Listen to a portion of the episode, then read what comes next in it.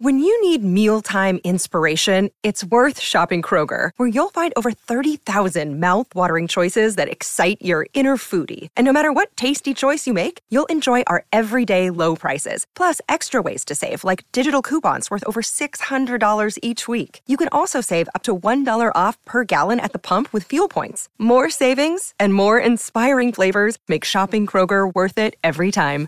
Kroger, fresh for everyone. Fuel restrictions apply.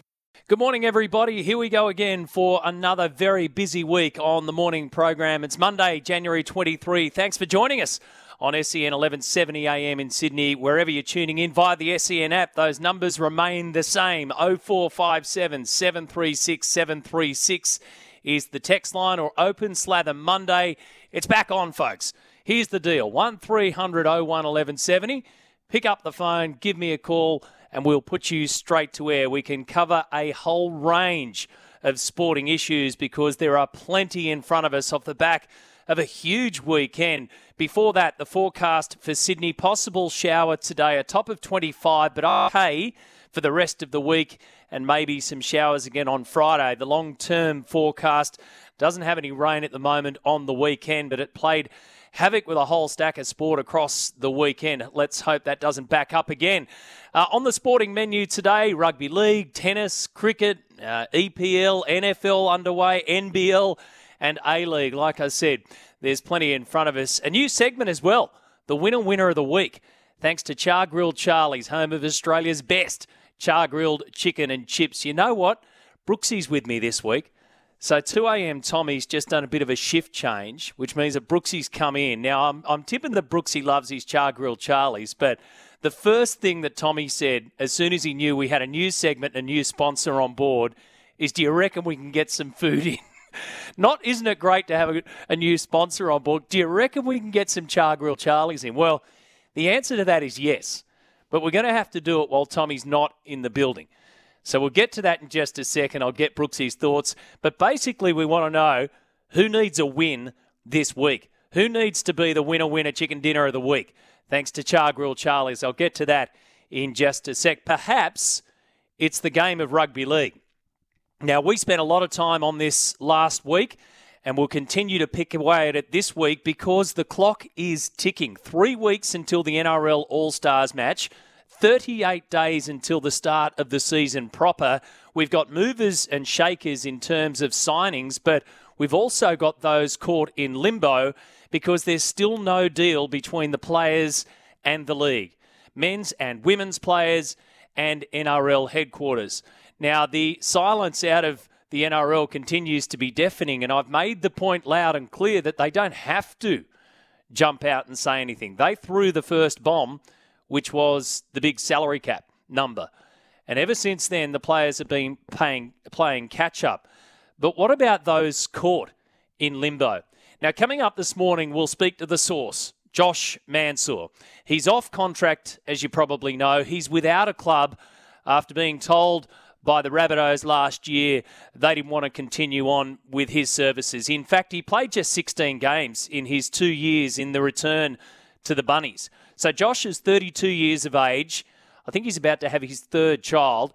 He's played 174 NRL games over 11 seasons, scored 86 tries. He's been an excitement machine, had nine years with the Panthers. So you all know the details. His contract in 2022 expired on November 1 at the World Cup while he was playing for Lebanon. He does supposedly have some interest from Super League clubs, or hopefully, but he wanted to get a deal done to stay here either in Sydney or in the NRL before the trials begin. Now, that's all in limbo, and part of the reason why is well, I've just gone through his age and his experience, but part of the reason why is there's no deal on the table. So, how hard is it making for clubs to pick up the phone and say, Josh, you'd be great for us, either on a on, on a short term contract or something that we'd like to work out? How is this current standoff between the RLPA and the NRL affecting players like Josh Mansour. We'll have a chat with the source in about half an hour's time. So they're, they're the kind of players. Josh is the kind of player that's caught in limbo. Then you've got the movers and shakers. The Bulldogs have officially announced Stephen Crichton for 2024. So it's a four year deal. He'll join former Panthers Ciraldo Burton Kikau there at the Doggies. They are building, building, and building. Do they have enough room for Mitch Moses? What do the Bulldogs need to make a premiership run in 2024? Or do you think that they could make a bit of a run this season in 2023? Stephen Crichton officially heading there. Meanwhile, the Brisbane Broncos have done a short term deal. So this is the flip side to the Josh Mansour story. Marty Taupau is going to the Brisbane Broncos on a one year deal.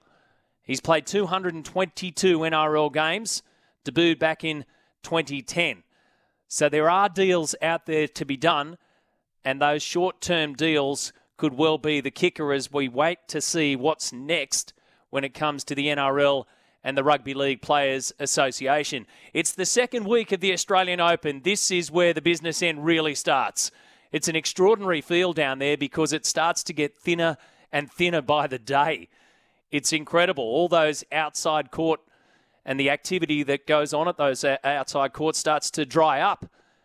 But now you start to get the big, big matches. However, the scheduling continues to be a hot topic at Melbourne Park. Let's have a listen to the incredible Andy Murray on his say. Remember, he went through that 408 finish last week. His body's all busted up. It's held together by titanium. How on earth he keeps going is beyond me. But he's not happy with the scheduling. Here's his take on it. Finishing matches at four in the morning is not isn't good for the, the players, but I, I would also argue it's not good for the sport. You know, anyone involved in it. Um, and I, I do think there's some quite simple things um, that can be done to change that. Like, I think the US Open went to playing two matches in the day session. Um, you know that that would stop the day matches running into the night session um, and starting too late. So I think that's that's quite a simple one that you could you could look at. Um, you'd still get quality matches during the day, and the people who bought ground passes would get to see more of the top players, which would be excellent for for them. Um, and I think if you did that, you could also potentially bring the night session slightly earlier. Um, as well, like six or six thirty. Um, you know, and that, that time, those few hours can can make a difference to the players. So um, I think think that's something that's probably worth. Uh... So there you go. That's Andy Murray. Now we tried in vain. I think you and I tried in vain last week to to come up with an answer. And every time we came up with a proposal, we ran into a roadblock as to how we fix this scheduling problem. And there are more roadblocks there from what Andy Murray says. It makes absolute sense. You've got three matches scheduled today and every day on centre court. Starting at 11 o'clock, we'll have two women's singles matches today, and then not before 2.30, we'll have the men's round four match between Rublev and Rune. So Andy Murray's saying, why don't we just play two during the day? Let's just go back to two instead of three. And then that will allow us also to start the later match, the nighttime match, earlier. There's a really simple reason. Two letters T V.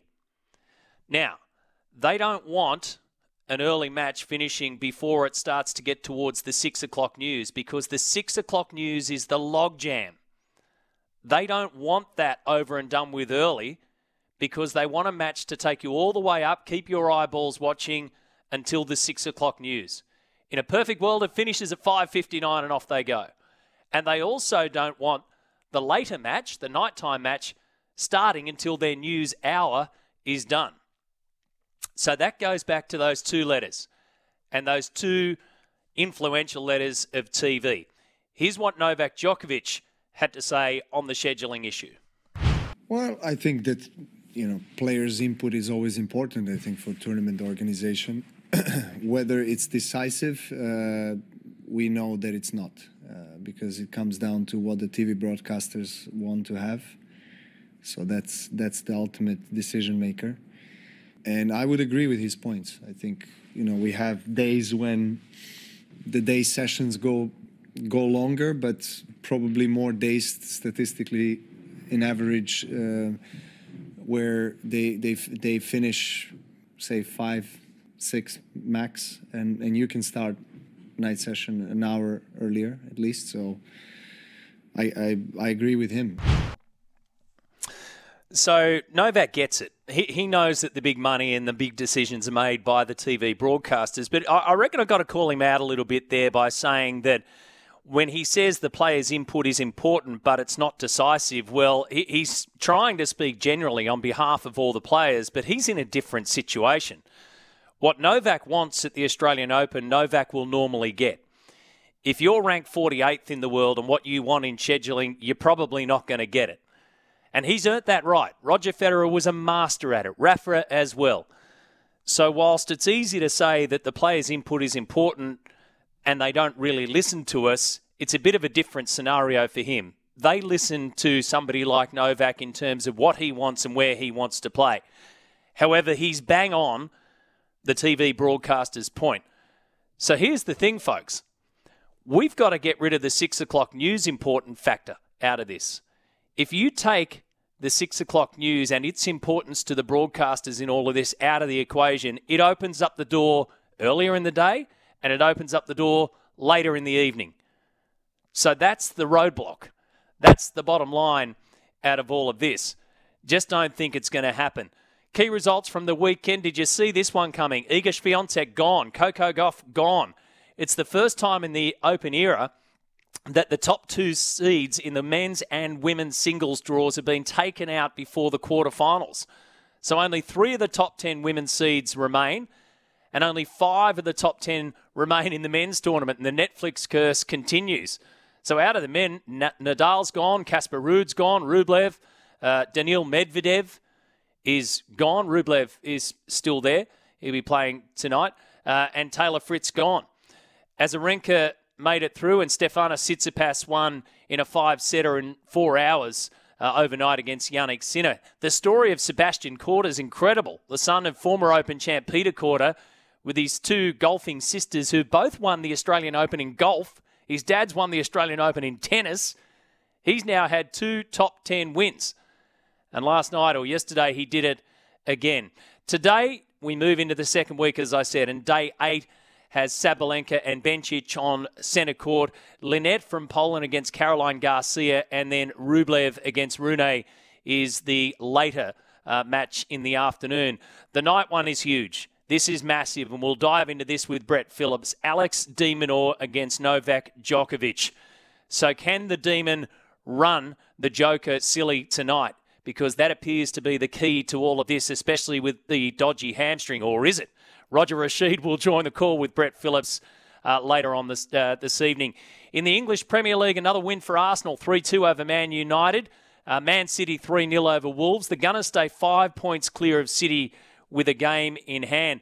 16 wins from 19 games, 50 points. That's the Gunners' best first half of a season in Premier League history. Steve Smith, wow, what a performance. Did you catch that BBL headline act? at the Sydney Cricket Ground. And the good news is that Andrew McDonald has read the room beautifully. It's a pity that Cricket Australia haven't been doing this over the course of however many years, and we had to move heaven and earth to get Steve Smith a short term deal to play for the Sixers. What on earth are they thinking? Have him there. You're going to buy a ticket to see Steve Smith. Full stop. And the kind of form that he's in right now 125 not out of 66 balls, nine sixes. It was showtime. Blockbuster box office stuff. Attach anything you want to it. Steve Smith is the biggest thing right now in Australian cricket in the Big Bash League. So thankfully, he's going to continue as part of the Sixers squad before joining the Australian squad, who fly out to India next Tuesday. He will play in the qualifier against the Perth Scorchers. It'll be at Optus Stadium on Saturday. One of the big questions is what, what were they thinking at the IPL auction? So Cam Green gets $3 million, which is fine and great. Good on him. Fantastic. But do you put Cam Green in the same conversation as somebody like Steve Smith? Do you reckon the phone's now ringing off the hook? How do they do it? Do they let him back in on a late deal? 262 runs in three innings for the Sixers.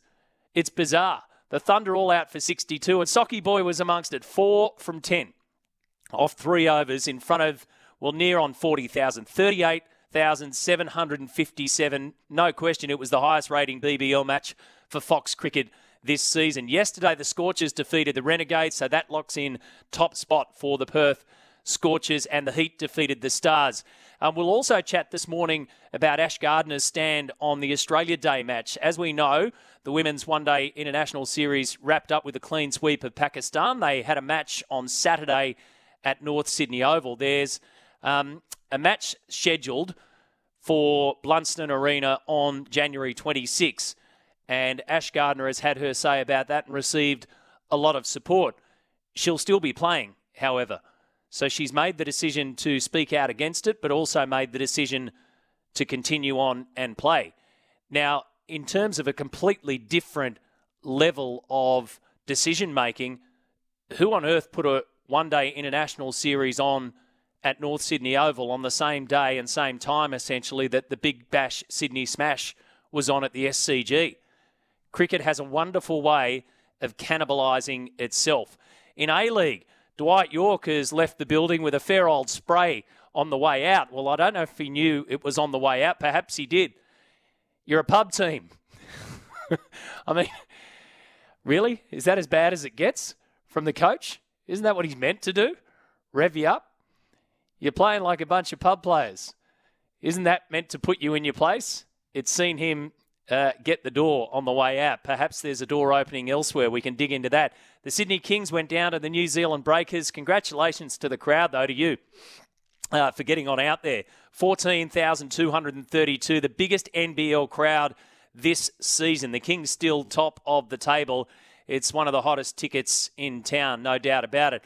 What's happening this morning in the NFL? Well, we've got one match uh, continuing underway this morning, and then we've got another later one coming up in about an hour's time, which will be the 49ers and Cowboys. But the Bengals lead the Bills 24 to 10 at the moment in the first one. So we'll dig our way through that with Benny Graham.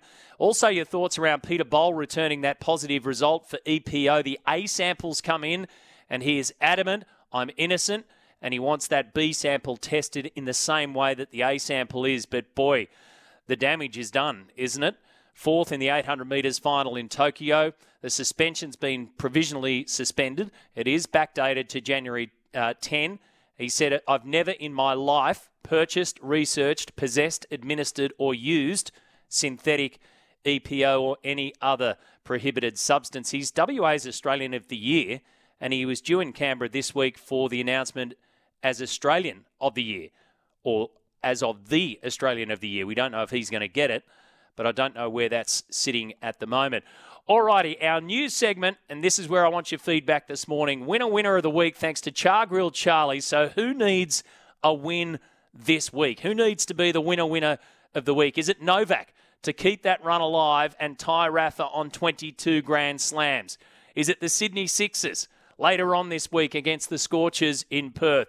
Is it the Rugby League Players Association? Do they need a win this week? Is it the people who are deciding that you're not allowed to park your car on the grass out at Moore Park? Do they need a win this week? I mean, that'd help, wouldn't it? Wouldn't you think that trying to get 40, 50, 60,000 people into one part of Sydney would also come with some form of infrastructure around it or even a light rail that's going to work, perhaps? Do they need a win of the week? It's the home of Australia's best char grilled chicken and chips, Char Grill Charlie's 0457 736 736. There you go, folks. We are underway for a very busy Monday morning. Come back and join us. Don't forget, Josh Mansour is going to join me, my special guest, this morning on The Morning Show.